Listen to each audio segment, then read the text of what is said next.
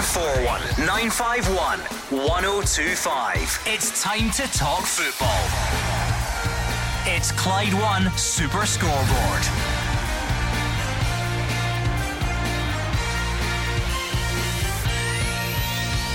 Good evening and welcome to Clyde One Super Scoreboard. Rangers appear to be closing in on Michael Beale with an official approach to QPR expected. Celtic are rumoured to be eyeing up Canada right back Alistair Johnston, and it's been a mixed day at the World Cup with some dull moments before a five goal thriller and Brazil still to come. I'm Gordon Duncan. Joining me tonight is your Thursday duo, Gordon Dalziel and Mark Wilson. No doubt where the main story is, Gordon. Still the Rangers manager job up for grabs, and like you say, they're closing in on Michael Beale. The approach is going to be made, but that doesn't mean that he will come. He's already not back to Premier League club in Wolves.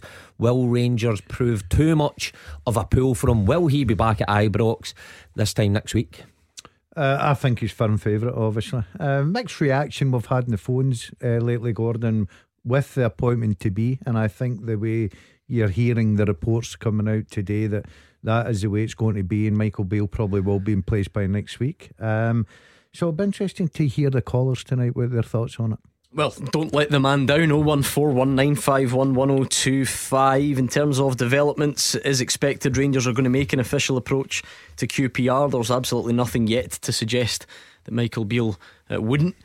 Uh, jump at the chance to come back. Of course, you never know how these things eventually play out, but that's where we're at today. So, Rangers fans, how are you feeling about it? A bit more time, maybe, to think about it, assess the other options, of which there don't seem to be many publicly, certainly. It just takes me back a year when, as soon as Steven Gerrard left, it all was about Giovanni Van Bronckhorst, barely anyone else mentioned, and he got the job. Are, are we sort of seeing that again? I know there's been passing mentions for Sean Dyche and whoever else, but are we kind of on that one track again? And is Michael Beale going to end up the manager? Do let us know your thoughts on that one, Rangers fans. 0141 951 1025. Uh, the rumour mill, we're just heading in towards the winter period, the transfer window. Celtic fans, what are you making of these suggestions? Alistair Johnston, the Canada right back, could be an option. I'm sure you would have been impressed with Canada last night because uh, everyone was. What do you make about uh, him in particular?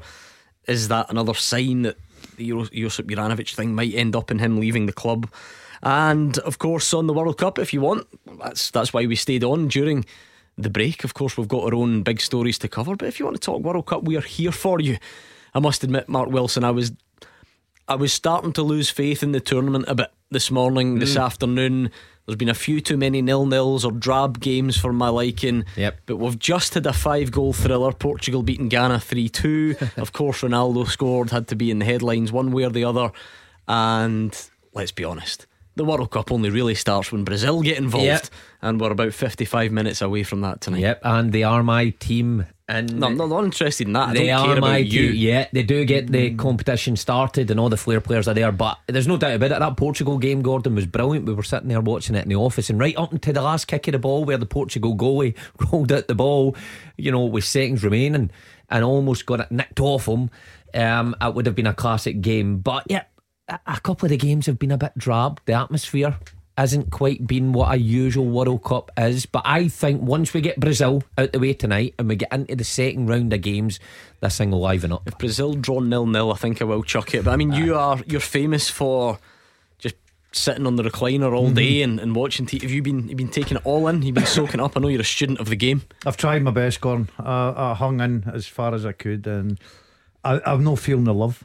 Uh, so do you sort of go between loose women and no? I've got a nice series that I'm watching just now, um, and I sort of go between that. I, I, I, tuned in this morning. I thought, no, I can't watch that. I've taken a real shine to Canada, love them, but I've got a I've got a connection with Canada, obviously. Um, and when you say obviously, I nearly, well, I nearly get engaged in uh, Canada. How's, How's that obvious to anyone? well, I could have been a Canadian if I'd have went through. And also, hold on a minute, hold on. For a man who's been actually engaged so many times, how does nearly getting engaged qualify as being like a big uh, life moment? Well, it was my first. It was my first trip away with Rangers pre-season tour. This is not the direction I expected the show to take. and we went to Toronto and I met this lovely guy. And for two weeks with Courtade. hold on. So let me get this straight. So hold on. Your World Cup hopes are pinned on a holiday romance from 1981. Uh, well, it was a little bit earlier in 81. I Oh, would that's reckon. even worse then. but yes, I've always had, um, you know, good connections there. And I used to go out and coach. And I actually went out one year and looked about for her, but I never found her. No, I wonder Right, what no, she's no, doing now. seriously, right. Eh? That's the, I think there's mileage in that. This is not what I meant. This is not what I meant when I asked about the World Cup, right? Any other countries But I've not been to Japan. All right, there's no story, but I like the way Japan went about their business as well. Well, I'll tell you what, if you think I'm going to ask you about Brazilians, you're on to another thing. 01419511025 or Twitter at Clyde SSB. If you don't mind. I mean, I don't mind it when you two talk nonsense, but we usually wait until at least 10 past 6. Do you know what I mean? That's give- early doors, that. We've gone very, very early tonight. So let's get cracking with today's football news. Uh, the development, if you like, the, the Michael Beale story just has, has sort of been there and it stays there. It does seem to be picking up pace. The Rangers are reportedly ready to make a formal approach, which of course has to happen at some stage. Um, I mean, he's been odds on for a couple of days, never mind favourite. And um, I just wonder how you feel about that now, Rangers fans. It certainly looks like if it's not going to be him, something's going to have to change dramatically, either from the club's perspective or from Michael Beale's perspective, or, or the talks don't go right or whatever. It doesn't seem that there's any real strength in any of the other uh, suggestions. So pick up the phone and let us know. 01419511025. And we'll start with Derek in Govan. Uh, what do you think, Derek? Are you all in on Michael Beale at this point? Yeah, hundred percent. You've got to be. Aye, definitely, definitely. And with Michael Beale, I think uh, he knows the players. Hopefully, he clears some of them out right enough. Uh, I did a bit of buying in January. That needs to be done. That's a, that's a priority, and I'm sure he'll have his uh, his own ideas on that.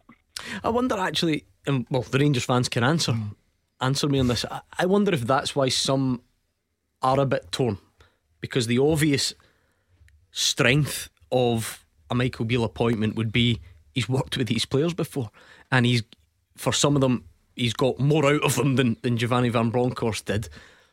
But I wonder if part of that is actually problematic rather than positive for Rangers fans who want the squad ripped up.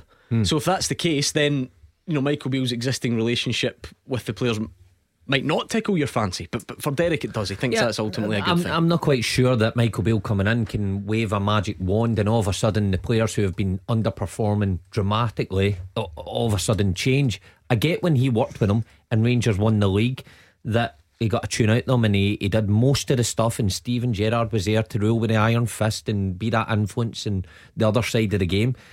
Eh, eh, Different being a manager where he has to come in now and he's the main man will he still want to do the majority of the coaching? Does he then build a coaching team that he rules with the authority that Gerrard did? Mm. And then can you get the same tune out the players halfway through a season where they've been underperforming and they've taken some heavy beatings? It's going to be an interesting couple of weeks, there's no doubt. And then Derek saying, I hope he comes in and buys in January. I'm pretty sure all Rangers fans will be hoping for activity in the mm. transfer window. But who's buying? Is it going to be the new manager? Is it going to be Ross Wilson that says, here's your players, make them better, make them into a team? Having said all that, Gordon, if you are looking at James Tavernier or Alfredo Morelos or Ryan Kent, I'm not suggesting the magic wand like Mark is, but these are all players that played their best ever football at Rangers whilst they were being coached by Michael Beale. So is that is that the obvious hope that that some of that can be replicated? Yeah, hundred percent, and I think that's where the Rangers fans are laying their faith with Beale because his past record at Rangers, because he did take a lot of credit. Um, Steven Gerrard was the front man; he was the main man. Let's not get carried away from that. I, I'm split with the decision because there's no doubt the lad's a terrific coach. There's no doubt we, we hear good things about him. Now he's went into management, and the last 15 points he's picked up one. He's changed his tune from knocking back Wolves because he believes in this loyalty with QPR and moving forward and you know uh, the bigger picture. And one point in 15, he's ready to jump ship to Rangers. Um, I'll be interesting, Gordon. Coaching is is very much a different act from management. There's guys that can get and do man managing, no coaching. There's guys that are the coaches. We've seen great coaches that try and step up to the number one and struggle. But that doesn't ma- say that will not happen for Michael Beale. But I think for the Rangers players inside that dressing room, the familiar face, the way that he knows how it works, you know, with the training, the tactics, the pace, and everything, I think that'll benefit uh, Rangers, obviously. I just think, like everything else, this is a big gamble for me.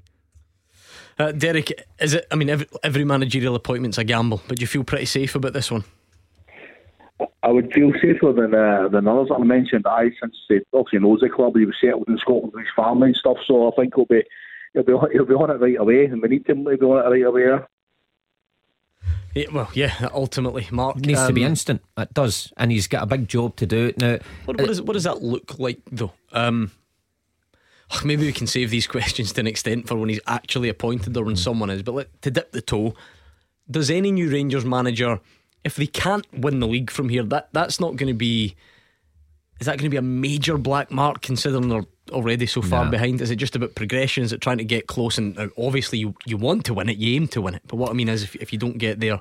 Yeah, I think it'll be very hard for any manager coming in to, to challenge Celtic this year for the title that is. Now what you can do is you you can cut the points deficit, you can win a couple of games against Celtic, you can go as far as you you can go in the cup and then take it from there and then start rebuilding. You can add one or two of your signings in January that really make a difference to the squad.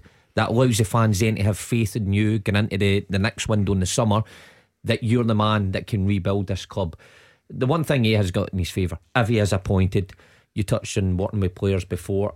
He knows certain members of staff as well that will still be at the club that makes it a, a whole lot easier than a new manager coming in because let's be honest, it's not a lot of time to get your team ready for the hmm. 15th of December. I think, one I think, before it. I think his jobs for me is coming in, get a tune out the players because that is what the Rangers fans are thinking that he's going to do because of the, all the reasons that Derek's talking about. Knows the club, knows the players, training, pace, style, everything. So he's got to get a tune out of the players. Secondly, January will be an important time for him. Transfer. Mm. So he's got to bring in the right personnel. So it'll be uh, interesting to see how he does. Let's take a little step back because if you just tuned in, you'd be thinking Michael Beale had the mm. job. So we're, we're not quite there yet. Derek, do you do you see any of this changing? Do you now fully 100% expect him to be the manager? Can, does it seem like this plays out any other way? I think he's unveiled tomorrow, aye, definitely. Yeah, I'm, I'm interested, Mark. Like I said at the top of the show, I'm not attaching any judgment to this either way, whether it's a good or a bad thing. But remember when Steven Gerrard left, straight away the name was Giovanni Van Bronckhorst. Hardly anyone else got mentioned in serious terms and he became the manager. Now clubs will always say that they've done their due diligence. Easy for me to say, um, and that they've they've assessed all the best options and they've they've carried out a process. And I'm not saying that they don't, mm-hmm. but again, right now it seems like from day one. And unless something drastically changes, yeah, you know, I, I can't see much more coming into pretty, the equation. Yeah, pretty nailed on. And we praise Rangers when Van Bronckhorst came in because that's that's that was a hard position to fill, and they did it pretty quickly with a guy that wasn't in this country, uh, and it moved along swiftly. With Beale, I just got the impression that wheels were in motion with us when he appeared at Ibrox, and I know people will argue with that. No, he was up seeing family, and he was up doing this, and he was up doing. I think it was a PR stunt on his expense, expense from his part to go up there and show his face, get a real appetite for what people were saying. And the Rangers fans, to be fair, absolutely lapped it up. Everything I read on social media was there's a man that knows this club and that put the manager under a wee bit more pressure. He got a result. But now, a few weeks later, there's nobody else in the running. Or the players were playing because they knew Michael Beale was in the stands. They seen him in the stand. And they were all trying just to fitted impress him a bit too well for mm, me. Okay, uh, let's thank Derek and quickly bring in John, who's a Rangers fan from Pollok. Are you as excited about the appointment as the previous caller, John? Hello, lads. No, I'm not actually. Uh, I don't agree with with Beale coming back because he was there with Gerrard for the space of three years, mm-hmm. uh, and if, if you're going to get your players to be consistently enough with Gerrard and Beale, and then all of a sudden that you've dropped a level. I mean, you, have got to think about it. Gerrard was there for three years and and won the league. But when you, when you look at Callum Davidson, he's actually won more trophies. I just don't. Even the people who's been touted for the Rangers job, there's nobody it really uh, it you. You can say, oh, he's a cracking manager. Mm. You know, Dyche is a bit. I don't know, but uh, so you do you not you don't look back on the Gerrard Beale era as a Rangers fan and think it was good, John? Yes, it was good. Right, it, it was good at the time. Mm-hmm.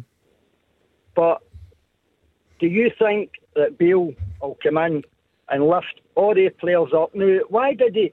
Why why did they not win more trophies? This is with the same with the with the same players. I mean, they've only won the league. Yeah, I don't like Gordon. I think mm-hmm.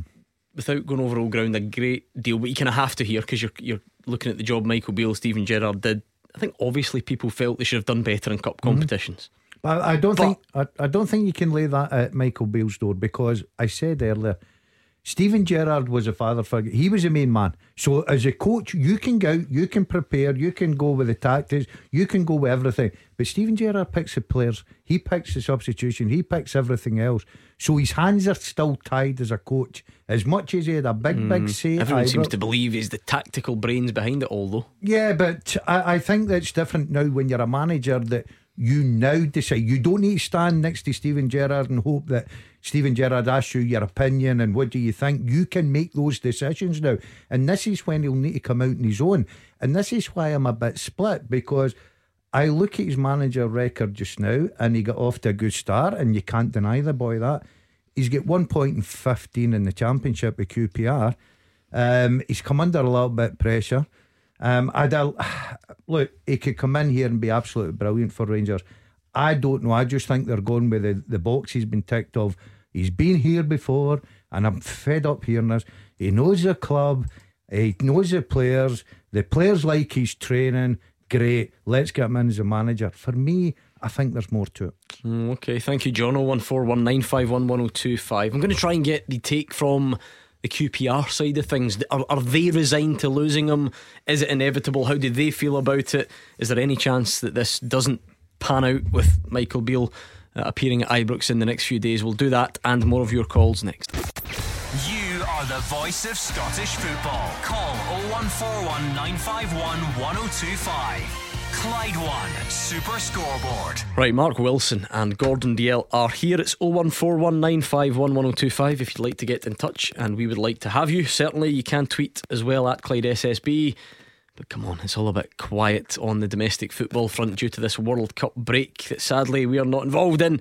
Uh, so why not get in touch and let us know what's on your mind? Clearly, the Michael Beale to Rangers story is dominating things uh, at the moment. We've heard lots of opinions from Rangers fans, and we'll take many more before eight o'clock.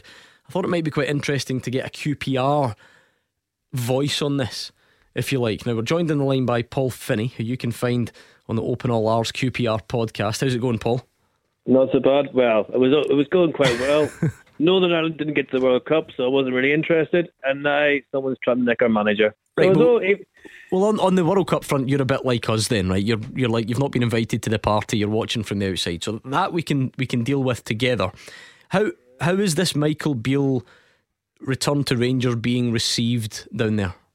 Um, it's a bit mixed because obviously he turned down Wolves, and everyone was like, "Wow, okay, that's pretty damn decent these days, this day and age, for a manager to do that."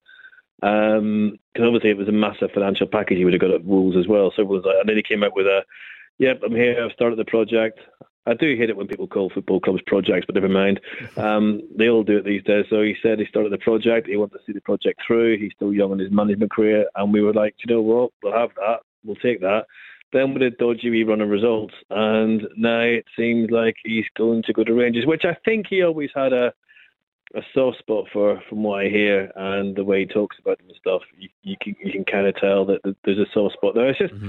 a real shame because you know, for years, especially at our Rangers, sorry, not the Scottish one, um, we get managers off the conveyor belt. Do you know what I mean? It's the same thing going round and round and round. And we now had this young manager who was doing things differently. He was treated players differently. He, you know, he just seemed to be the right fit to take us forward, and now it's uh, kind of hit a wee bit of a brick wall. Um, so yeah, we're, we're, kind of a little bit. I think people are upset and also confused because they say the Wolves thing, which makes sense to turn down Wolves and then go anyway. Just seems a bit better.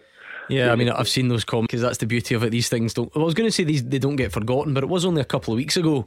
Gordon, mm. uh, QPR, I think they put the interview out themselves. It was an internal one, and he's talking about loyalty and saying, "I'm all, what was it? I'm all in here on the, the project or whatever." As, as Paul well, says. I'm, I'm, I'm, with Paul here, just listening because if I was a QPR fan and I, I heard my manager was going to talk to Wolves in the Premier League, the first thing I'm thinking we're losing him because the financial package would have been incredible. And then when you see him coming back to QPR and not coming back but staying there and coming out with the the, the positives about how he's got to take the club forward, the project that obviously Paul hates. But you're thinking, right, that's good. That's a manager that's loyal and he's want to be involved. We're going to get behind this. Then weeks, mm. a couple of weeks down the line, he's he's back in Glasgow. Yeah, that, that said, though, Mark, there obviously is an emotional tie there, uh, just a, feeling to, towards Rangers, which Paul says he even gathered from from Michael Beale's short time.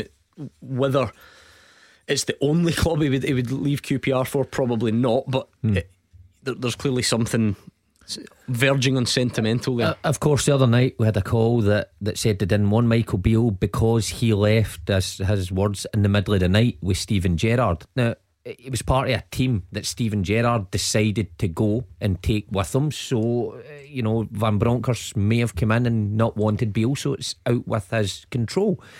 This is within his control. He obviously loved his time here. He obviously loved the city and everything that came with it, and that little bit of success he had when he was here. So he wants to give it a shot. It's a huge club. There's not many clubs the size of Rangers you'll get the opportunity to manage at such an early stage in your managerial career. Paul, I do wonder is this considered as much of a foregone conclusion down there as, as it is up here? We can't really see any way this doesn't end in Michael Beale being the Rangers manager, albeit football is a funny game and, and can surprise you. Is that the way this ends for you? Well, luckily for you guys, you've got a Belfast supporting QPR fan on here who now lives in London. so I understand the pull towards Rangers or Celtic even though I actually didn't support any, I supported Glentoran, but never mind, and QPR. So I do get it. I understand the pull, 50,000 fans a week. But to me, looking at the Scottish table, the season's pretty much over for Rangers without. I don't know, being that disrespectfully. It's mm. like Celtic are going to win that league. That's and then whether the Rangers fans will be patient enough to give him the chance to take them forward for next season because this season's pretty much in the bag and he's got to try and sort out the squad, bring in players, do this, do that, do the other. But yeah, listen, we understand that they're a massive club. It's European football. It's all that. And in the same way, I would have understood if he'd gone to Wolves because it's Premiership. They would have given serious cash to stay up. They would have got serious bonuses. I don't know what the structure is at Glasgow Rangers in regarding the transfer budget. But at QPR, we really haven't got much money. We kind of ruined all that by wasting it in the Premiership that few years ago. So I understand it, but it, it depends on what Rangers have offered him, and he, he gets on well with the Rangers chairman, from what I believe as well. So it, mm. it's all pointing towards yeah, he will probably go to Glasgow Rangers, and we'll be looking for a new manager. Um, which is weird because obviously our last manager was Walker Woodson, who had a Glasgow Rangers connection as well. That's right. So. That's right. Yeah, I don't, I don't know what that says about that the link. Whether there'll be another one of them, Paul. How, how it's a pretty small sample size, right? It's 21 games. And I think, as everyone knows, it started brilliantly. You've been on a, a more difficult run recently. How would you rate the job that, that Michael Beale has done in that short time? And maybe give us a bit of an insight into the style because it's, you know, the championship's a tough slog and it's grueling, whereas up here, he, he pretty much has to just win every game and, and, win it well. You know, as a Rangers manager in this league, how, how do you look back on that short time? Well, it's it's it, you know it's one of them things. He came in and Warburton had his plan a certain way. Mark had done, I thought, a decent job. Probably deserved another season, but they brought him in, and he, he, he did change things. It's very much you know closing people down, or as I say these days, the high press. Um, and he, he, he is very much based on attacking fullbacks that overlap and come flying down. So it's it's exciting football when it's working. The last few games you can't judge them on because the championship was game after game after game, and we were we got a small squad and we were getting injuries and we are getting losing key players like Willock and stuff. So I think he he will do really well, um, and he, he will take Rangers forward because it, the, the football he plays, the way he treats the players, the way he talks to the players, the way he talks to the media, um, is impressive, and he's impressive in how he builds. I mean, everyone says he was a brains behind Gerrard and Gerrard got the sack at Villa after he left. So maybe there's an inclination there. I don't know.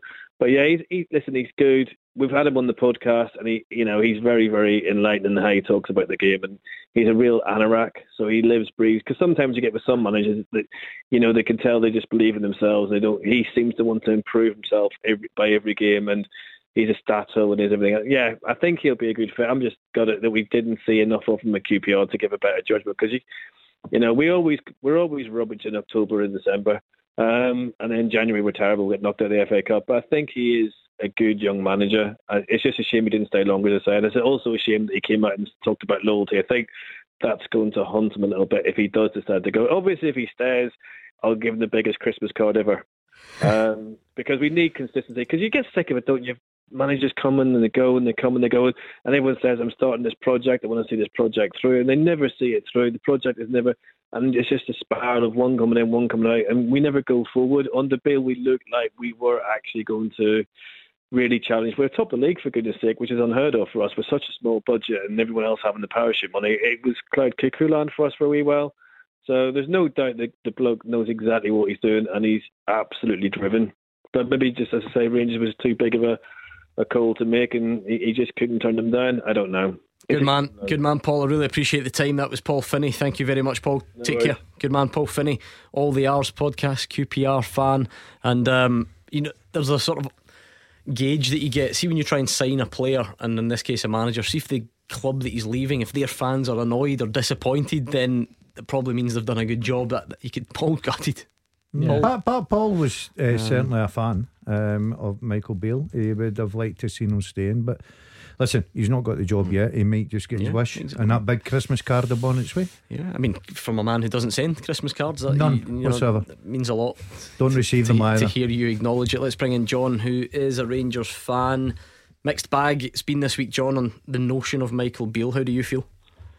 Hi, two, two Gordons and Mark. Uh, how you doing? Uh, I'm I'm hundred percent behind Michael Beale, and I've, I've just got a couple of names I would like to see him uh, bring him with him or, or a point. But can I make a can I make a, just a couple of kind of points? Go for it. I, I, have listened to the show and I've listened to the show for a million years.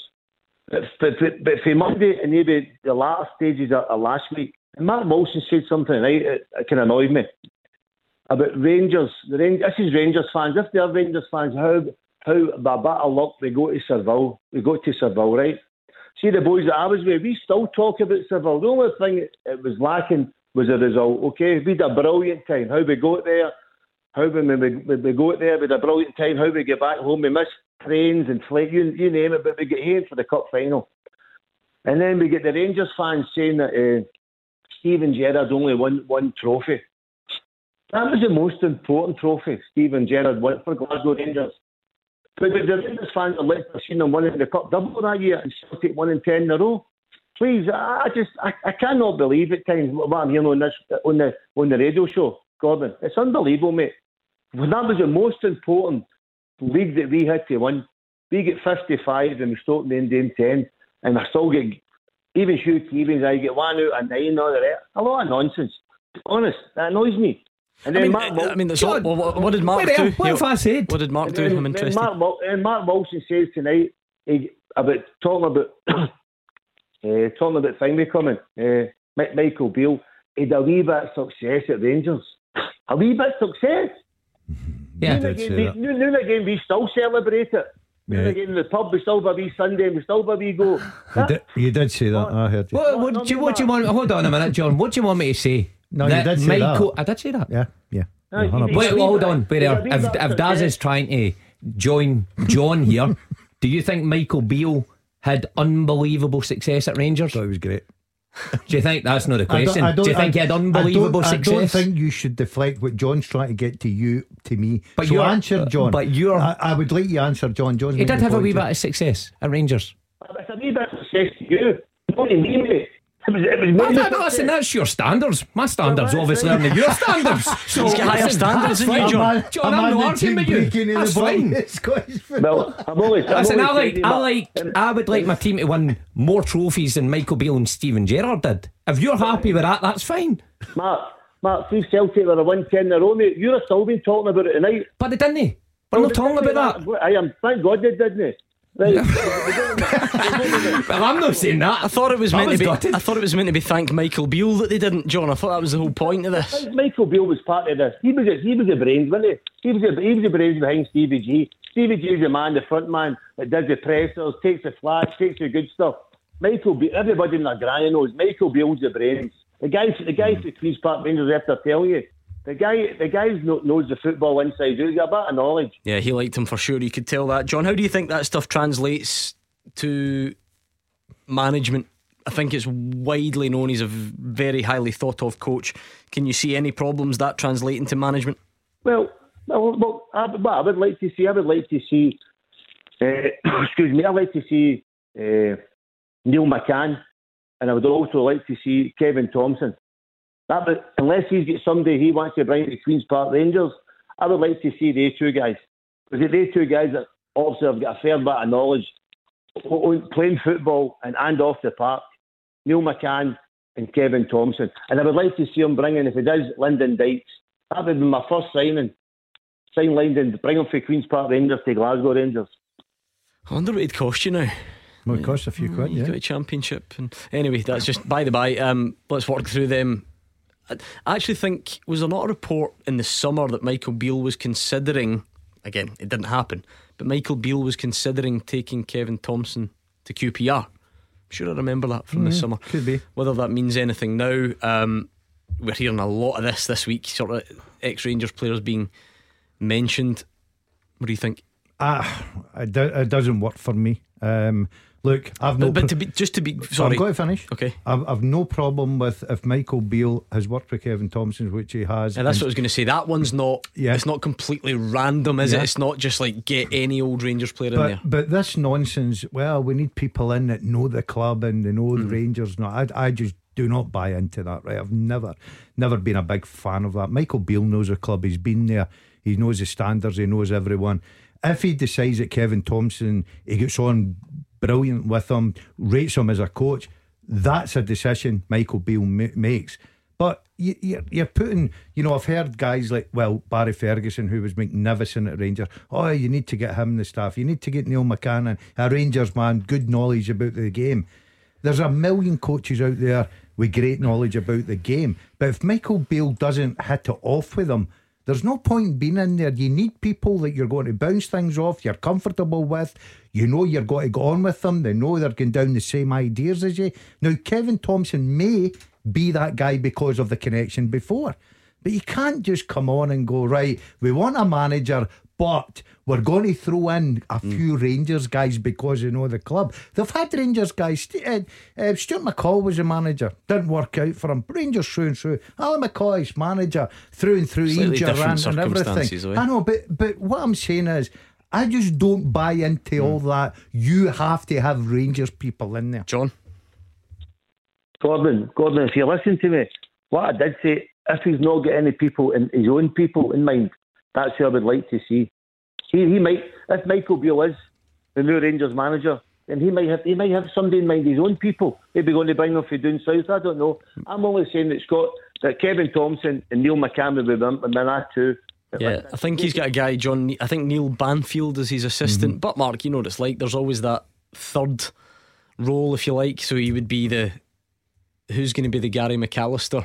If you like, Hmm. if you're replicating that, you know, if it's Michael Beale number one, if it's Neil Banfield comes with him as number two, I don't know.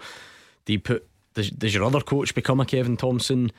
I guess these are all things that can be figured out. You got to think Banfield he would trust because his first job uh, as a manager and he's in there with them alongside him. So that kind of speaks volumes for me. I don't know if he would just come here by himself, even though he's been at the club. I've got to agree with Daz in this. I hate agreeing with Daz, Thank but mate. Kevin Thompson, Neil McCann seem to be getting mentioned every single day connection with the Rangers job. Even when Gio was under pressure, that some people saying Kevin Thompson should get the job, and I, I'm trying to put it together. Why? Why to is be that fair, the case? John has explained is if there's a mm. space no, there. sorry, I was I was meaning get the job. That the Rangers no, I fans have bought into that, but. If it's a space in the coaching team, then maybe Hmm. Kevin Thompson would fit that. Thank you, John. 01419511025. It's a great time to call because you could be up next. 0141 951 1025. This is Scottish football's league leader, Clyde One Super Scoreboard. Mark Wilson and Gordon Dalziel are here. It's 01419511025 or Twitter if you would like to join in. Uh, please do. We're building up as a good game for us to watch at 7 o'clock in the World Cup tonight as well. Uh, but keeping things closer to home. I've not had anyone on yet who doesn't think Michael Beale is about to become Rangers manager. It just feels like it's heading that way for many people. Could be wrong. We've been surprised many times before. So, uh, what do you think? Um, as our previous contributor there, we had Paul on from a QPR podcast, gutted to be potentially losing Michael Beale. As he mentioned, there's a bit of a link there now, isn't there? Because the previous QPR manager uh, was Mark Warburton, former Rangers boss, of course. He's been speaking to Sky today as well and uh, gave his thoughts on Beale's potential return. I think Michael's well aware of the um, the size of Rangers Football Club it's a global institution, you know, recognised around the world for, for the history of the club. So it's it's a fantastic opportunity, and Michael will know that. But as far as I understand it, nothing official has gone through yet. So he'll recognise the club. He'll have very good relationships within the club established when he's working with Steven. So should it come along, it will be a fantastic opportunity, and I'm sure very hard to turn down. The fact that he was offered a job with Wolves um, and he chose to stay at QPR, I think speaks volumes for his his thought process and what he's looking to do with his career. So he made that decision. So I'm, I'm, sure it's not it's not a done deal by any means yet. But the question was about the opportunity, and to manage a club of Rangers stature is always a magnificent opportunity. Um, should he go ahead, he'll have a very difficult decision to make. That's for sure. Let's bring in Dougie, who's a Rangers fan in Kilbarchan. What's your thoughts on it all, Dougie? I'm kind of 50-50 with Michael Beale. Okay. Um, I, personally, I think I would prefer Sean Dyche just the way the players don't look fit. They look very lacklustre. But my main point was, now Steven Gerrard said one of the reasons he left was lack of investment. The lack of investment in the summer, and then a year down the line, are we going to be talking about the same thing? A lack of investment. That's basically my main point at the moment. So you think there's more that needs fixed rather than you know you don't think just changing the manager fixes everything. You think there's more in it. Yeah, I think there definitely does need more more in it. Um, the money that did come in, where is that went? For Aribo, uh, Bassey, and only spending just over 12 million. Weakened the team in the summer, and they, didn't, they never brought in like for like. So there's definitely something wrong, I think, at the top and and why have they not invested in the team? Was there no faith in Van Bronckhorst? To me, there's more questions need to be answered rather than just changing the manager. Yeah, I mean, I think the boring sort of official answer is the Bassey Aribo. Well, first of all, there's an AGM coming up, and that's when Rangers fans can really get their answers on financial pictures. Um, I don't think the Aribo and Bassey money was in the most recent accounts, neither would the Champions League money have been, but the previous European run, Seville, Nathan Patterson. Obviously, there was money repaid to people that were owed it for mm. various things. Um, what that all leads to in a footballing sense, though, Gordon, well, only, only January will tell. But any new manager taking any job at this time is going to want to know that he can do something in January. That's just obvious, isn't it? Uh, yeah, and plus the fact you've got the outlay of you're letting probably what three, four staff members go as well. Uh, Van Bronckhorst brought in his own staff, so they'll be in contract. That'll cost a, a pretty penny. Um, you then got the, the money to QPR. Um, so January's got to be very interesting for Rangers because any manager or coach, or if it's Michael Beale or if it's Sean Dyche, whatever, it comes into the club will need to sit down and know the direction they're going, especially in January. Because let's not be kidded as much as everybody's hoping Michael Beale, if it's him, comes in, gets a tune out the players because they know him, this team needs revamped. And when they get to the summer, there's well known there the Davises, McGregors, uh, you, you, know, the Arfields, people like that running their course. Morelos is running his contract down. Kent's running his contract down. So there's a sort of a rebuilding mm. job still to do. So you've got to really find out financial wise what is going to be available to you? Maybe that's why they're giving the job to Beale, and he's the only one that's been in the picture because the Rangers board may think there isn't a lot we can do here. There isn't a lot of investment. So the current crop of players we need to try and drain the best out of them. And who's the best man? Who got the best out of them? It's the guy at QPR. Let's get him back. Maybe that's the case. Maybe isn't he going to get a war chest to go and spend in January and has players coming in? Maybe they are just trusting him because they have seen him in action before. In terms of what he can do as a coach. Yes, as a coach. Um, Dougie, he has obviously been at the club before. How how different are the circumstances this time? Because I you obviously think back just before Steven Gerrard and Michael Beale arrive, I think Rangers finished third, and they get knocked out of Europe by Progrès Niederkorn. Sorry for bringing back all these nightmares to you. So you know Rangers were in a, a properly bad place, and they needed time, and they got time to build Rangers back up. They progressed in Europe. They got better in the league. They won the league and, and then obviously the, the management team changed. How much or how different is this set of circumstances? Because I know I know it might feel bad this season, but it was still only what five six months ago you reached the European final. Yeah, it was. Yeah. Um, well, it's the same players that were there that humiliated the club in the Champions League. You know what I mean? They're, for that team that went to the Europa League final, to the team that went to the, champ, the Champions League, it was as if they were two completely different teams. You know, even in, in the domestic games, they're not closing down the same. Whereas you felt um, last season that they could pull something back if they went a goal behind. But this year, I don't, I don't see that same drive in the players to what was there last season. I don't. I just don't. I honestly just don't get why there's been such a downturn in their performances to what there was last season. I think that's a fair point. You've got to say. Um, the sort of a style of play and the, the Rangers fans weren't enjoying it, Gordon. The results obviously weren't helping as well. The European campaign, it was always got to be a difficult group, but the way they lost, the manner they lost, the amount of goals doesn't help you. And then, you know, the disappointing ones against the likes of St Johnstone, Livingston, all that. So that doesn't help when the style of play is poor as well. Um, Rangers fans are looking for a bit better. But I keep saying it, you look at that Rangers squad just now, uh, Michael Beale, whoever comes into that building, has got a massive job ahead of him. I think Dougie used a good word there, though, drive. You know, a lot of people, I think Dougie actually said at the start that they don't look fit. Was it to get said that or mm-hmm. previous caller? But I think the Rangers players are fit. Of course they are. They're they're into November now. Okay, they've played enough games, they've done enough training sessions that are a fit side. They're a fit bunch of lads, no doubt about it. But it was the, the drive, the tempo that they play at, it's in question. And that then boils down, I think, to the management team. Obviously, did not work the style that Van Bronckhorst was trying to implement with the players that he had at his disposal. So Beale, if he comes in, the Rangers board know that they've got a coach that the players connect with and can play to his style, and it's much more attractive and much more eye catching for the fans. Cheers, Dougie. Nice to speak to you. That was Dougie and Kilbarchan, and it's time for this already. Beat the Pundit with the Scottish Sun. For the best football news and opinion online, the scottishsun.co.uk slash football. Come on then, it's been a bit easy for the pundits this week, but obviously when Wilson and Dalziel are around, anything is possible. So if you fancy Beat the Pundit tonight, give us a call before 7 o'clock and please come on here, embarrass them and put them in their place. So 01419511025 and it could be you who takes them on next.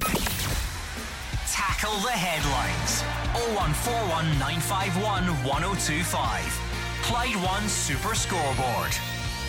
Mark Wilson and Gordon Dalziel are here. It's 01419511025. Get in touch. Lots of discussion again uh, about Michael Beale. It's the biggest story in this part of the footballing world for the last few days. It seems to be getting closer. But is there anything else out there for you, Celtic fans, for instance?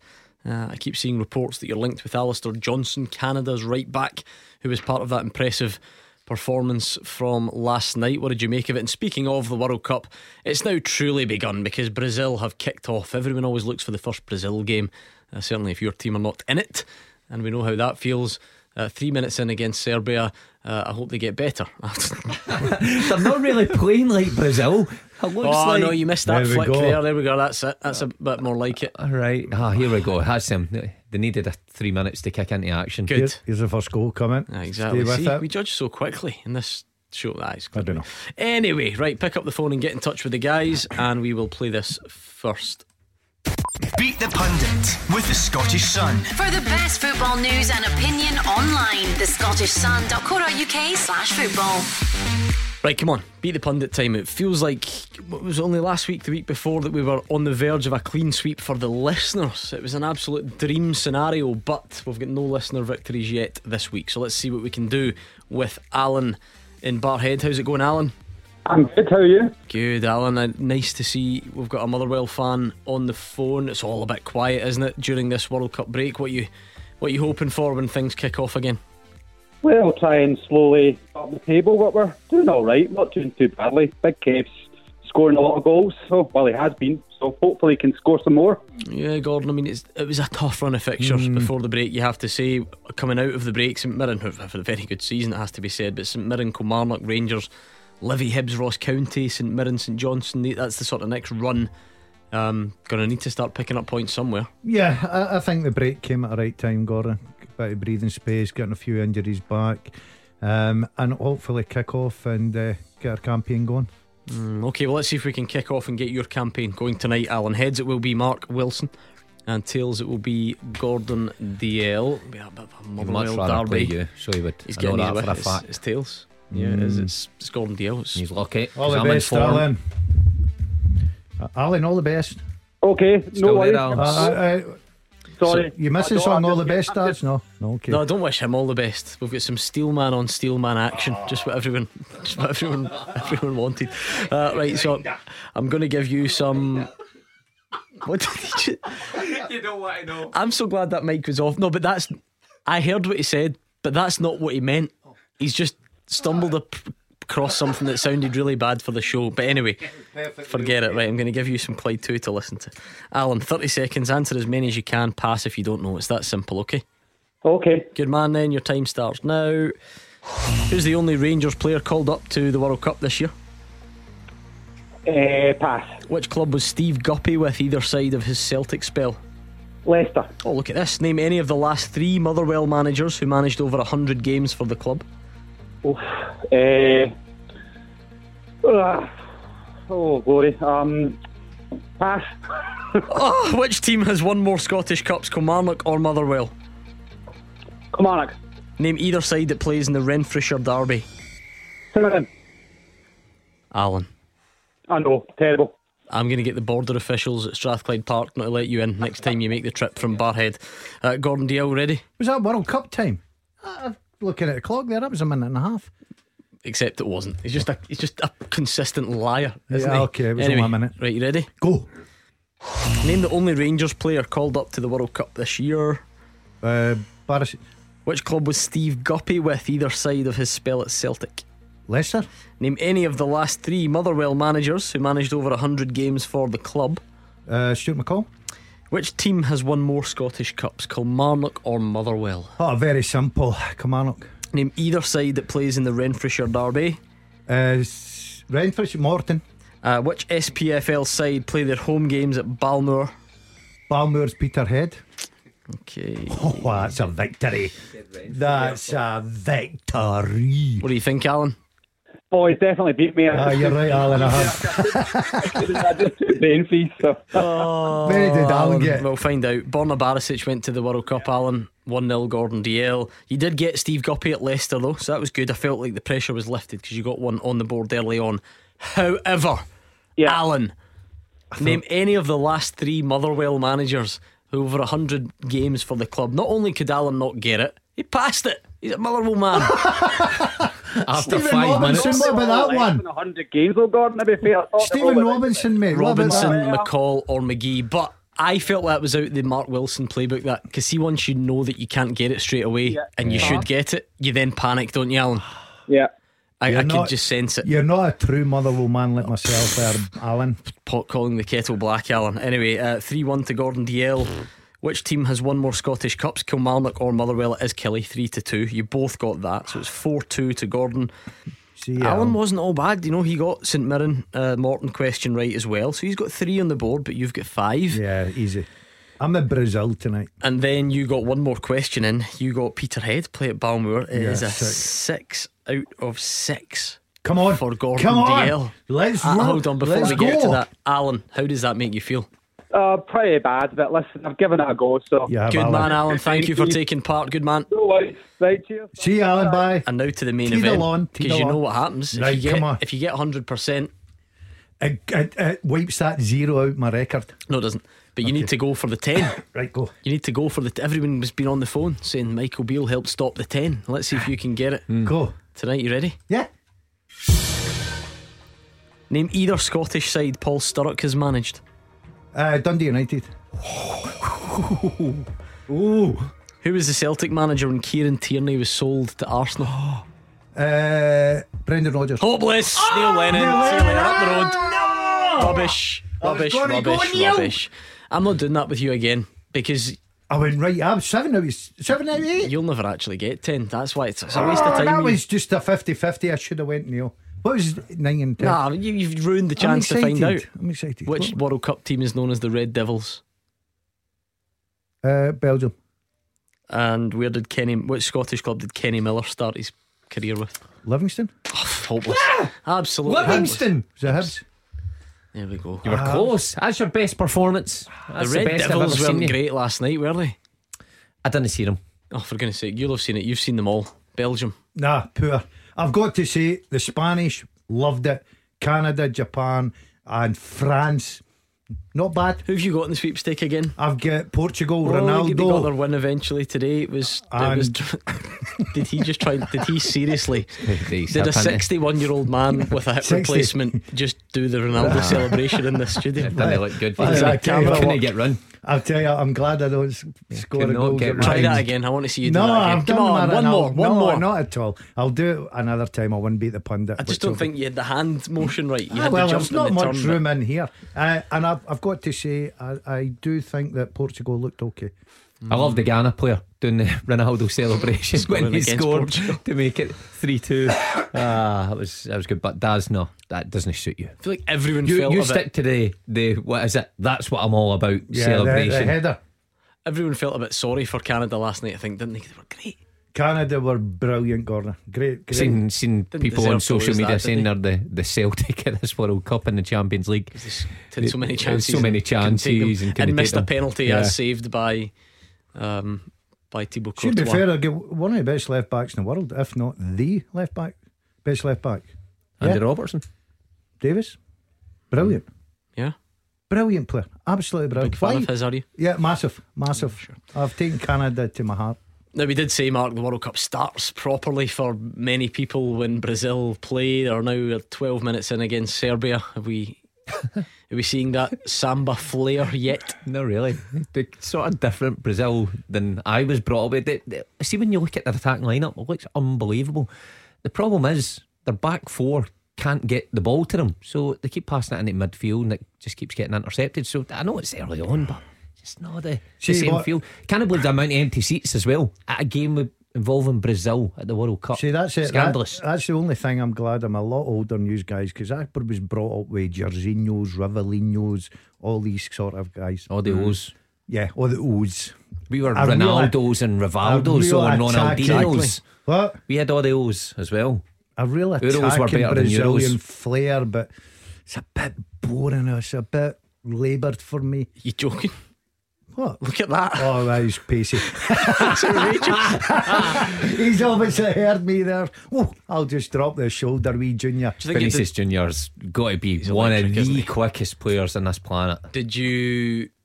I mean, because for does it depend what era you were sort of brought up in? Mark, I mean, we us sort of nineties kids will have seen mm. Brazil. Mm. Win at 94, get yep. to the final 98, all the drama, R9, yep. against France, win it again, redemption 2002. So you think, but I feel like Brazil appeal to most uh, generations because of their success of course, yeah. in the seventies and. It's just something special when they play at the World Cup, there isn't is it? I mean, the, they've just. I think Neymar's just tried to. Is it? Was it Neymar? Neymar from the corner. He's just tried to score from the corner. So he, that, there's no doubt to this World he's Cup. He's tried to score there, but that that is it. They've always got special moments every World Cup. They've always got a special player coming into it that everybody wants to see. Neymar this year like you say, in our day it was Ronaldo R9, Ronaldinho over the years as well. Daz has just mentioned a few of the old guys. He used to watch Pele and stuff like that. Have you have you got the Brazilians in the sweep? I certainly have, aye. Ooh, he'll Mhm. be he'll be hoping. I've also got Cameroon as well. Who Mm. I I'm watched, as I watched a bit of in that. today. It's an open tournament for me, to be honest with you. I've look first rounds are always cagey. You don't want to lose. Don't lose the first round. Take a point at worst, but don't take zero. Yeah, you can tell what era of World Cup this guy was brought in. He's calling it the first round. And What do you is mean? it then? Just the first stage. Well, the first game, yeah, First- right, okay. First game, of the, yeah. Curious. See, you must have watched the World Cup when it wasn't colour TV, did you? Oh, I, had a, I grew up with a black and white one. You put uh, So money in the back. would that have been? By the way- seeing that famous Brazil team coming out and saying, "Wonder what? Do you wonder know- what colour their strip is?" Mark, Mark. Well, you knew the hit left to right, so you just followed them. But the great thing about it was the worst. See, if it was an exciting game, the goal was just about to go in, and your telly conked out. You didn't have any change to put it in Mm. the back because we rent our telly, right? We're a bit poor. Oh my god! Listen to the sob story. yeah, you're a bit poor. Listen, you get any donations? Phone in for his pass, would you? Yeah, I grew up in the oh. poor, the hard times. the poor times. So when you I, used to go for a Hovis. when you eventually when you eventually discovered colour, Yeah. what what would you say your favourite colour was? Um, blue. Oh, I'm from snooker. Ah, the movies. Because the reason I asked is um, Duncan Lee. I arrived into the office to some truly disturbing news earlier Ah, on you- this afternoon. Oh no, Um, where they are? He doesn't even know that. I don't know this. Uh, do but you not? This is sounding good already. Why is the blue soundtrack coming on, please? Because this shameless, shameless colleague of yours has been in badgering people in here for free tickets to go and see Blue. and what's worse, he's got them. He's, the, the, the promise has been delivered. What? Now, if someone said to me, right, of everybody you know, who's the least likely fan of Blue that you on know? minute. I think I think it, it would be you. So you you're a closet Blue fan. Do you, do you know what really annoys me in this programme? Right, I come in, I says to Lutch, I says, keep this under your hat, quiet. Don't worry, Gordon. Sorted. I've uh, yeah, I've got a colour. But why do you want to keep the it quiet? Because you knew that we'd slaughter you. Not at all. I just feel like that's my own private business. I'm Duncan and Lee and ah Simon and all that. right. The wee Costa I boy. cannot believe we quite often talk about some gigs that are on, and he was chatting about the Proclaimers, and he. Where that's even not- is it? Where is Blue? He's not mentioned. Oh, is this a big out. deal? Is it? Is this like a reunion type thing? Sold out. I'm sorry, uh, I I'm thought not. Blue broke up. That's the Ah, point. Then that's the big. That's the big reunion. Apparently, Are you going to Blue? of course he is. I'll get tickets now. He's been. I was offered them. He, Well, no, I didn't ask for for a couple of won them. days. He's been on this for a couple of days No trying way. to get someone in. You here. have kept that very quiet. See Lurch. That I must admit. Come on. I can't believe it, right? They're- That's horrendous. they're- They were for a wee girl at 12's Christmas. That was a present, and news have just No, that's it. not true. That's not true. that is an absolute lie. It's the only thing I could think of. But see for a minute, You had me worried. You did have me worried. But I know, I know you're lying, and I'm, I'm just delighted. What a, what a discovery that you are a closet fan of Blue. that's, there we are. that's horrific. Thinking, are you listening to Blue? Listen, I, I, used to go. I can listen to all sorts of music. So see when you, when that gig comes around, is it 19th of December for anyone else who's When you going see along? the gear I'll be wearing. Man, what, what will you wear? be allowed like. Will you stand? Will you stand up? Will you like sway to those songs? No, I'm a sitter. Uh, yeah, Well, he turned up. he turned up to Robbie Williams, w- Like dressed Robbie. like dressed like a, a middle-aged man. So who knows what he's going to dress as? But and you're just going to sit down again and watch a full concert. I, I like to take the concert in nowadays. I like to absorb the atmosphere. Uh, See, I- And we'll just leave it there, right? Because I am, I'm, I'm, a, I'm a bit lost for words on that as well. We're going. To, let- Bams. how's this? How's this for an insight though? Last night, everyone's favourite performance for a defeated side so far, Canada. There's reports today and last night that Celtic are linked with Alistair Johnston, Celtic right back. Ross is in Canada and he's a Celtic fan, and we're going to speak to him next.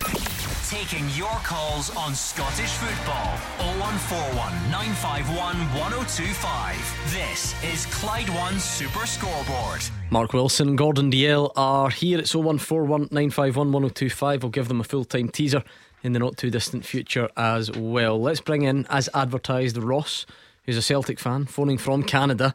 Are you on to give us the inside track on Alistair Johnston, Ross? I am indeed, yeah. Good. I wanted to find out what you guys also thought about the, the prospect of a Canadian player coming into the SPFL. Uh, obviously, as you can tell from my accent, I'm not Canadian. I moved here about four years ago.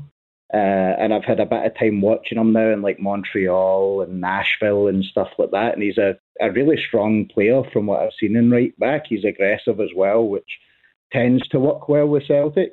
And I just wanted to see sort of what you guys thought and maybe hopefully provide some insight for fans that haven't seen him on what he's like playing style was. Yeah, Gordon, I think it maybe added an extra incentive to some fans of Celtic, for instance, mm-hmm. to watch that game last night. What did you what did you think? Yeah, thought, look, uh, I've got to admit, I just didn't sit and watch the right back. I didn't know at the time that Celtic were were looking at him, but I was very impressed with the the Canadian team. Um, what I did see of them, very good going forward, strong like bagsy pace about him as well, Gordon. So, look, um, we've got players from Canada obviously playing in our league. Uh, Wotherspoon's over there just now with the, the Canadian. Arfield's played here as well. You know. Born here though. Yeah, but he still plays. He still plays for Canada. Are you just um, trying to show off your like trivia knowledge? That was a weird. He loves Canada. He knows. He knows uh, his Canadian football. Um, this yeah. guy. Uh, Ross, uh, all of this seems to be picking up a bit more pace because of this assumption for some people that Josip Juranovic gets sold after the World Cup, and then does that mean Alistair Johnston's a likely replacement? You know, is that the way you maybe see it? Pretty much, aye. Uh, for what I've seen of it, there was little mumblings in Canada for about three or four days before Canada's first game of, oh, maybe Alistair Celtic are looking at Alistair and maybe something will happen from that. And then it was all rumour. Nobody had confirmed anything, and we were just like, all right, okay. And then the sort of big deal, at least from what I've seen here, was after the game, it went massive on like One Soccer, which is one of the big uh, sort of publications in Canada, that Celtic had an eye on them and that they were really interested. And the great thing about it is it's actually brought a lot of eyes on Scottish football in Canada. Uh, I've actually had a lot of people who would never have asked me about Scottish football before. Just quickly, Ross, does your dog not like this show? Apparently not. Got a hot air raccoon at the back here. um, right, anyway, right, hopefully we've not upset the dog too much. What what type of player is Alistair Johnston from what you've seen, Ross?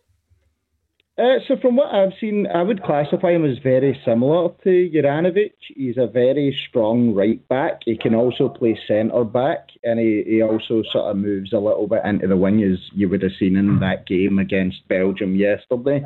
He likes to sort of play a little bit forward when he can and assist. I think this year so far in the MLS, he's assisted like four or five goals this season, uh, and he's scored like three himself as well.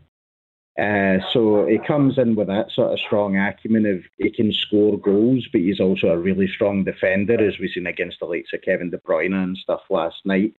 He can hold his own, uh, and he works well with that sort of back line, but he can also assist the midfielders and stuff, which I think would come in really well with Celtic in the future because that's kind of what we get right now with JJ, and I think it would be great to see somebody else come in who could potentially fill that space. And yeah, he's, he's at a good age as well. Ross, just to let you know, your dog's trying to tell you're a thief walking out with your colour TV, man. the I'm going to let Ross settle the dog. Game of jumbo. I feel like we're uh, we're playing a part in this dog's the dog's distress. Um, Mark, again, Ross is on super scoreboard. A lot of things might need to happen here. First of all, if it is to replace Juranovic, someone needs to want Juranovic. Someone needs to pay the right money for him. He needs to go. Um, you know, there's a bit of work to be done here, but because of the the way that that story seems to be it, seems to be heading. It looks like he is one that Celtic would maybe listen to offers for. If he has a good World Cup, it's one that might attract interest. And if Celtic are to look for a new right back, well then you can you can see the the pieces are there. Yeah. Oh, I genuinely thought it was only a matter of time before Juranovic was prized away from Celtic. Just with the way he started, and then he's he's continued his Celtic career. He's been a standout. He looks like he, he fits into this side with ease, and this is what the World Cup does. If you're on top of your game and you get recognised by a co-op and you manage to play in it, bigger teams will have a look at you. So the money has to be right there. Um, Alistair Johnston, I've got to be honest, don't know much about him, but if Ross's description is anything to go by, it sounds like he would fit the mould right away. Ange Postecoglou is is fairly strong in the way he wants his fullbacks to play. Fits in perfectly mm. With how he wants to attack. You know, by overloading the midfield with his fullbacks coming in. Uh, and if he can do that, then of course it'll be somebody that Celtic would be interested in. But how much would it cost? That's why the World Cup's brilliant. We've not heard a lot our teams linked with players. It's, it was always great in the summer because the transfer window's right after it. You think, oh, who's our team going to buy? So this might be the first it's, one. Um, Ross, you will know that market better than I do. The club that he's at, the clubs he's played for, it's not likely to completely break the bank, is it? I, wouldn't think so. No, if I remember right, the, the latest valuation I'd seen from, which was sort of early this month, was about six million dollars. Uh, so probably around about five million pound ish, uh, which is kind of similar to what we see some players come in and out of Celtic at anyway. So I wouldn't see it as a major. It, it's more expensive for a fullback than I think I've seen for Celtic in a while, other than like Cameron Carter Vickers. Uh, but obviously he came in on loan first, and we all kind of fell in love with him before he came in with that sort of more yeah. expensive trade. Right, before we let you go, I've loved the insight, but you need to tell us the dog's name. Uh, the dog's name's Ivy. Uh, she's an eight-month-old German Shepherd, so you know. There we go. I was just waiting on like Lubo, Henrik, mm. Bobo, Mark Wilson. Yeah, didn't you know, named like after any of, of, the Celtic greats. but there we are. Thank you to Ross and Ivy uh, mm-hmm. for contributing tonight. I like that. That's yeah. see that. That's the you two are international superstars. I mean, we can just like that. There's Celtic fans phoning in from Canada to give you the insight on yep. Celtic's potential. That's the type of draw. attraction you two Big draw, especially with his Canadian mm. connections. Yeah. They're, they're, all listening now. I bet they're all calls for my, my wife to be when I was 18. Any family members over there mm-hmm. now, now around about 30. Call in if you want. we'll discuss. And it feels like, and it, it, feels like it feels like every week at the moment, Curious Creatures is sending a, uh, a poem in that I I'm not comfortable reading out. Oh, tonight's one is about you and Brazilians because obviously the Brazil national team are playing at the moment. So we'll just, you know, it's nil nil. Uh, 30 minutes gone. Um, again, there's a bit of flair in there from time to oh, time, but nonsense, Gordon. It's not, it's not been great, has it? Nah, no, I'm I'm not enjoying the flair. I'm not. I really. I, I, the Spanish played better football so far, but look, we're only 30 plus in, so we'll we were the, better against Serbia yeah. in the opening half hour than Brazil have been. Exactly. I would say so.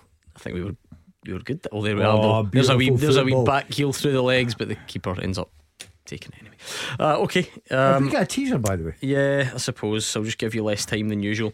Uh, this is a, a twist on one we had earlier in the week, so it's quite similar to one we did with the Celtic lens. Derek sent a nice batch of World Cup questions into fulltime at Clyde1.com.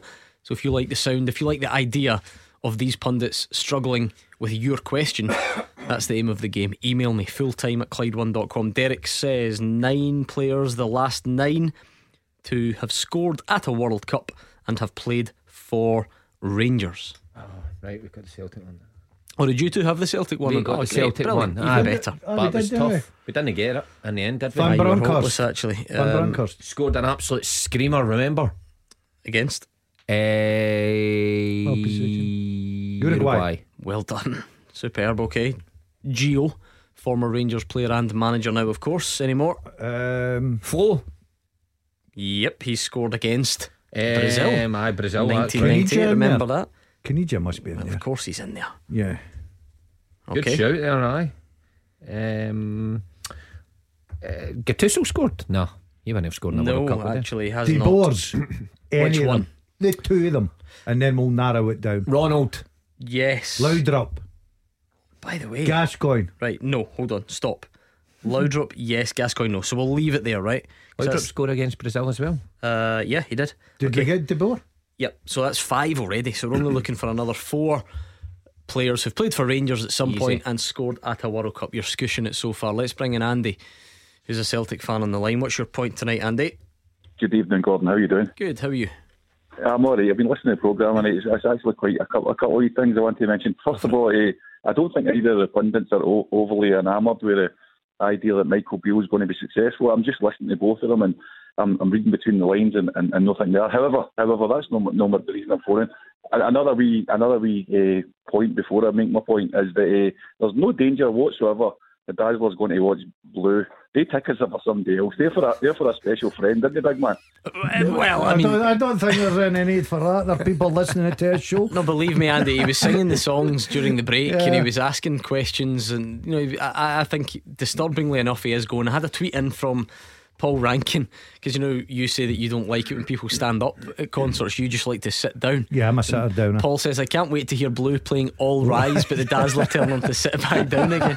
Listen, I, if I if I achieved that at Which is Robbie very good. Williams, I'll certainly achieve it at Blue. Andy, let's please leave it there before anyone gets in trouble. Talk football to me. enjoy the concert, Gordon. Uh, no, what I was going to say, what, what I was actually phoning for was it's just about Celtic, how they're doing things. Obviously, on the park's going pretty well, but they've been criticised in the past for like biscuit tin mentality and, and, and no forward planning and, and no building on success. However, what, what we see, we're seeing now is that uh, the last couple of transfer windows, the business has done early. They've identified the targets. They've done it. They've signed a centre back, which I think everybody realised with J- Jenz' own loan is going to be moving on. They brought in a left-sided centre back. The manager mentioned a couple on his quoted, and there was a wee bit of uh, talk about it. Was that a couple of people will leave? I think Juranovic is going to be that guy. I don't know nothing about the Canada guy. I never, he never stood it for me last night. But it just seems that the club are doing everything properly in terms of planning, uh, forward planning, progression, and it, it's it's actually it's quite refreshing actually after maybe decades of last minute signings and are they going to fit? It's, it's just I think it's quite refreshing for, us as a club. Yeah, Mark, I, I get that thought process. I'm sure you, be, just because you sign Yuki Kobayashi early has literally no bearing on whether he's going to be a success or not. But you have to take Andy's point, at, at least at the outset, before you've even seen him, gives off this notion of certainty. You know, you want him, planning's clearly been in place, forward thinking. Celtic are in a fairly strong position at the moment. They're, they're, they're the dominant team, but they're still looking to, to add to that and improve. And I get Andy's point because for years uh, there was this mentality around Celtic that they were waiting to see how the Champions League qualification campaign went before they would go into the market, and it was all a bit last minute and a bit disjointed at times. And I think certain managers through the years have actually said that as well. You've got to say when Ange Postecoglou came in that he walked in the door with a squad that was falling to pieces, really, and he managed to make those players better. But what he did alongside that was put in this plan to the board that this is what I want in the first window. And the board went, I'll back him, but we'll back him all the way. And he got the players in, even the loan players that he brought in as well, and, and Jota and Carter Vickers, they were in in mind of next year as well.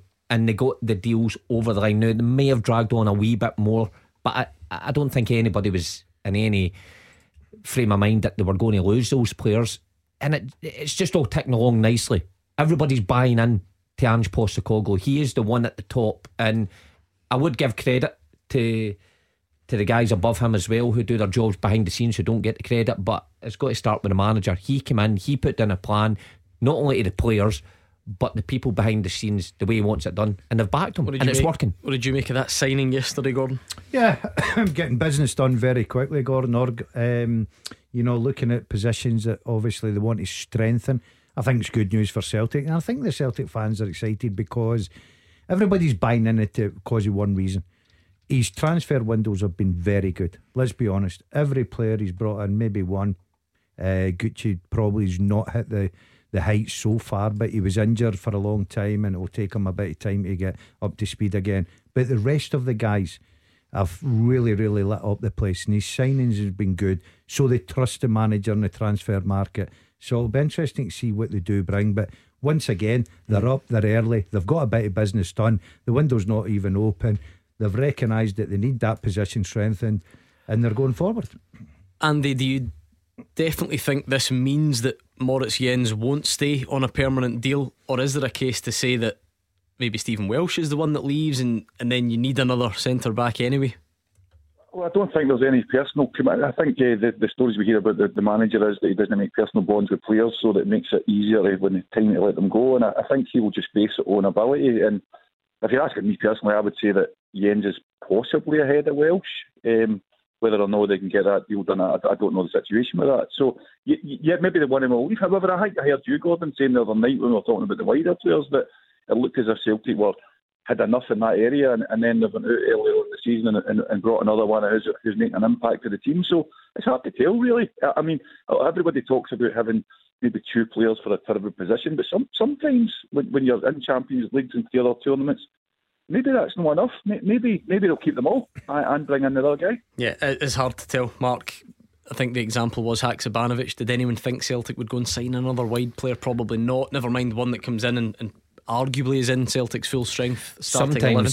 things are presented to you though that are just too good to turn down, and that I think that deal came about that everything kind of fitted. So why wouldn't you take them? It creates competition with the centre halves. I think one will go now. I think Jenz is. Well, Jenz is only on loan, so the question is, would they do the deal? I think they'd be better served to do that deal and look at Welsh gonna. I think four centre halves in there with Starfelt, Carter Vickers, Kobayashi, and and uh, Jenz would be your strongest four. But there's no doubt there's there's going to be players going out in this January window, which will be interesting by the way because the Celtic manager himself has stated that Celtic fans may not like it, but they will just have to get used to it. When have we ever seen that? Favourites leaving the club when they're maybe at the top of their game midway through a season? Very rarely. Yeah, I, I agree uh, wholeheartedly with Mark there about Jenz. I would keep him, and I know uh, young Welsh at times has come in and played very well, but I just feel that you've got to keep their strongest centre backs there, and that, that would be their strongest. I th- I like Jenz. I think he brings a lot to it. I know he's only loan, but I really do think he brings a lot to the team. Uh, Mark's right. He's got to look at freeing up a few players as well. Obviously, every manager does. They know that if they're getting back to strength and somewhere along the line, they've got to lose one or two players off the wage uh, bill. And Postecoglou knows that, but the transfer market's been very good to him. Uh, thanks, Andy. Nice to hear from you. That was Andy on the line on 0141951. 1025. I'm going to get the rest of the answers to this teaser from you very soon, uh, but something much more important than that first Cash for Kids Mission Christmas J&D Pierce. Structural steelwork specialists, proud to support the local community. It's getting closer. It is getting closer. Now, the road I take to get in to the studio here, you'll be familiar with it, Dumbarton Road. I am convinced that nowhere does Christmas trees earlier than Dumbarton Road. They've been up since Halloween, and every journey I make to work, there are more and more appearing on that specific road. It's definitely getting closer.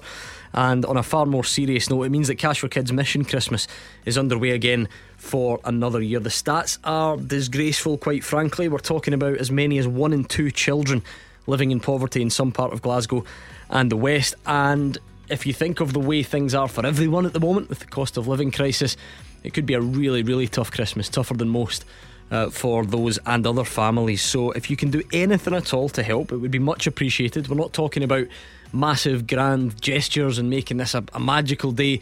We just want to try and make it a bit of a different day for some of the families and children uh, affected. So if you can, it would be much appreciated. Now, to hear exactly the type of difference that your money makes, let's hear a bit from Dawn Middleton. Now, I've been down, I've visited Dawn and the good folks at Motherwell Football Club's Community Trust. They do tremendous work and they help keep children active over the Christmas holidays and make sure that they're getting food every day when they're not at school. So she's going to tell us a bit about the work they do. Stigma is very important to us, so we don't want parents bringing children to a food club. It's very important they're coming to a holiday club or to a football club, and if they can have six hours of football with a free lunch included, it takes all the pressure off the parents. A lot of this, what we're seeing, is in work poverty, so it's parents who are doing their best but they just can't make ends meet. There's no catch. Every single penny raised goes straight back to the families that need it most. So if you can do anything at all, we would be eternally grateful. And if you want to find out more, it's Clyde1.com forward slash mission. And that's Cash for Kids Mission Christmas with J&D Pierce. Number one for football in Glasgow and the West. 0141 951 1025. Clyde One Super Scoreboard. Into the final part of tonight's Clyde One Super Scoreboard. Mark Wilson and Gordon Dalziel. There's still time for more calls. We'll get the answers to the teaser. It's half time between Brazil and Serbia, and it's nil nil. Not Gordon happy. Dalziel. I'm not happy, Gordon. I Which- said at the start of the show. Well, not at the start of the show. It's seven o'clock when they kicked off. They've got to impress me tonight, uh, Brazil. You specifically. Yeah, I, I, look, everybody looks forward to sitting down watching Brazil. They are the World Cup. Nothing tonight. Produce nothing. If they, if they don't produce in the second half, that's it. Switched off.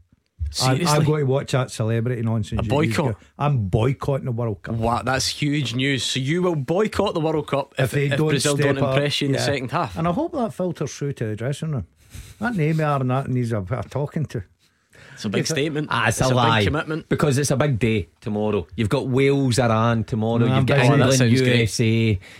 Big game. Gordon, You're, Gordon and I are very busy tomorrow. Oh, he's got big plans, this guy, tomorrow. Yeah, I'm Have away you celebrating the marriage of my niece, Melanie and Bob, at Dale Park, and I'm looking forward to a splendid wedding and a good bit of scran. All expenses paid, obviously, because I'm turning up there. You know how well it's a wedding. Um, the you don't pay for your Mark. You know how when they talk about you know when a player like stops playing, hangs up the boots, Hmm. and then when you go to a game, does it feel weird like sitting on the sidelines and not not playing, not taking part of the action? Is that how you feel when you go to a wedding? You know what I mean? Like you're just a mere spectator. Ah. I bet you'd hate it because known as selfish as you are, you want the day to be all about you. That's the only reason I get married, right? So I, how I've do you to be cope, honest. how are you going to cope? could be a pundit, no- when a wedding pundit. I'll need to try and steal the thunder somewhere. No but one, not a single person going I'll- to this wedding tomorrow is about interested in the bride's uncle. Nobody. Ah, well, I don't know about that. I've got good chat. I think by the time it gets to nine or ten o'clock, they're on the dance floor or what. And how does the? Because obviously Tuesday night we were talking about the the beard that you've been growing, paying a lot of attention to. it. So this is you're sticking to it. I've got the shoot for this haircut. wedding I've got the tomorrow? haircut. I don't know. I don't know. It's sort of out. I my- would. It's out my It's comfort bit in the middle I now, would. isn't it? Yeah, but I'm going to get a wee trim, just like a wee Graham Souness type. You've you you've know. not gave it enough time. That's that's a mm. rushed beard job. Okay, I'm going to get a clean shave, but I've got a lovely suit and everything looked at. Did you I'm get a suit? Yeah. Did you buy one? Rent I- it or get a loan? I it? know, I know a good friend of mine. Tell me you've not borrowed somebody's suit for this wedding. Tell me so stupid. So what's what's the story then? I'll then? get the, I'll get the He big. has, hasn't he? I, I- don't be so silly. So what have you done? I went and bought one From where? a shop. Where do you normally buy a suit from? Right, from? I want Where to do you go cash. suit shopping? Cash in hand. I want Boom, to see a no photo more. of you on Instagram tomorrow. Minus the golf club in front of you. 'Cause you- Oh, his He'll Instagram's just the bring that. He'll Every just bring it single. with him. It's at a golf club as well. The wedding. He'll be out in 18th green. What? He'll have a driver in front of him. Every oh, picture. I'm going to try and blag us a wee Buttonhole. membership Seriously, tomorrow. you've you've gone and bought a new suit for this wedding. I new find suit, that hard new to shirt, believe. new tie, shoes, full lot. On you go. Right, on get the dance photo up so we can judge it. Speaking of suits, it's not a red one, is it? Because I, you know, Mark Wilson asked you to fulfil a very important festive role for Mm. his charity. We've been trying to keep the listeners updated with that. And I understand that you have genuinely, no joking aside, you've knocked it back. You're refusing to do it. Unfortunately, the dates. No, it's got nothing to do with the things date. that I'm Quite doing. poor, eh? Very. Quite poor. We've, we've Right. allowed the listeners behind the curtain to see his stinginess when it comes to Christmas. What I can't understand is this man here, beefcake to my right. Why is he not just putting it on and on he goes? I, I've told you, need to I've got a too certain- young a face. I, You need to have a certain I'm, vintage. I'm to more pull well off. known than you. The kids would know my face, Mm. and you're forgotten about. Right, well, listen. You get a big nose, Santa nose. Rudolph knows, I mean. Christmas knows. Anyway, how are you getting on with this teaser before you I've get got a couple. before you get us in trouble? Oh, he's already for beans. Ah. Uh, and just a quick reminder this is what Derek did. Derek came up with these questions, sent a nice email, fulltime at Clyde1.com, and then we try and use the questions on the show. It's that simple. So Derek wants you to name the last nine players who've scored at a Men's World Cup and have played for Rangers. You've got Giovanni Van Bronckhorst, a cracker, wasn't it, against Uruguay? You've got Tore Andre Flo, you've got Claudio Caniggia, which is a fair bet because he's a fairly proud World Cup history. Um, well, a, a- a checkered history, I suppose, as well. Um, Ronald De Boer in there. Yeah.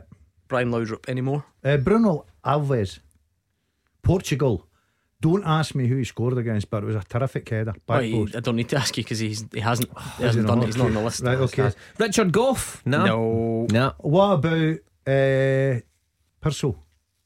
Big Dado. He's not on the list. No. Cousin? No. Beasley, the American Nah, you're, you're getting worse. Edu. You started so well. Now you're miles off it. Seriously? Yeah. These ones must be the difficult ones. or the- Lovenkrands, Denmark. No, no, no, no, no.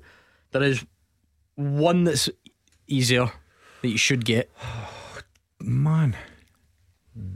Uh, oh, yeah, we're there. El Hadj Diouf. No. Do you know score? The World Cup? I No. actually thought he would have, you know, but he's not Did on he not? this In list. 98? No. Um, uh, 2002. 2002, sorry. I thought he would have, I must admit, but apparently he's not on Derek's I'm not list. going back to Trevor Steven and all that. That's too far back. Um, there must be an English lad there. Scored in the World Cup. Who played for Terry Butcher. I think more recently than that. Yeah. Uh, played scored in the World Cup. Played by Rangers. Played by England. Mm. You're just going to keep repeating that and hope yeah. that I hope just comes- I hope to your Mark mind. jumps in. Yeah. Give me the clues again, Centre Daz. fo- uh, Defoe. Defoe. Defoe. Of course, who'd he score against? Slovenia 2010. Okay. Oh, I had to get that one. So where are we? Is it still three to get? Is it Three to get. Yeah, three to get. You're Three struggling. hard ones. Um, Bag- is it can we get Bougherra? Centre eras? back Bougherra. No, there is a centre back. Yeah, and I'll tell you who it is. Amoruso. No, no, what? No, Is he you're getting worse. Do you think Amoruso was scoring goals for Nah, Italy I at the World didn't. Cup? I, I, that was just a stab in the dark. It's it's worth it's worth a, a punt. think it was the 2006 World Cup. Oh, where was that played? Well, Is this as if that's going to help you? Yeah, it does. Come on, Mark, you're good at the World Cups. Right, it's time for clues. He is Australian. Craig Moore. Craig Moore. Did he? He scored at the World Cup. Apparently, according to Derek. I would, I would fact check that. Well, he says it was a penalty against Croatia. I would definitely check that. well, that's a What? And the penalty shootout? right. The They two, don't count. Who else? two to get. One Clues. against South Korea in 2006. I knew. And yeah, Craig Moore did score. Uh, I knew you wouldn't get this one. I knew you wouldn't. It's a centre back, but he didn't play for Rangers very long. He didn't have a great time of it up here. He got sent off in quite a high profile game. Played for Switzerland. Oh, Senderos. Senderos. Oh, I forgot about him. Yeah, and the last one, that. Gordon, right back to your era. This will be good. 1994, he scored against Cameroon, For who? Russia. Mikhailchenko. No, Kuznetski. no. Um, Come on. Come I don't on. know. Back to you, era. You must have played against him. I, um, Quick. A Russian. Come on. I don't. I, I, Ah, I mate, can't. put you- Even, I, Oleg Salenko. Salenko. Right, thank you, Mark Wilson, Gordon Dale. Andrew McLean is going to look after you tomorrow with Hugh Keevins and Cammy Bell, and Callum Gallagher is up next. I will speak to you Saturday.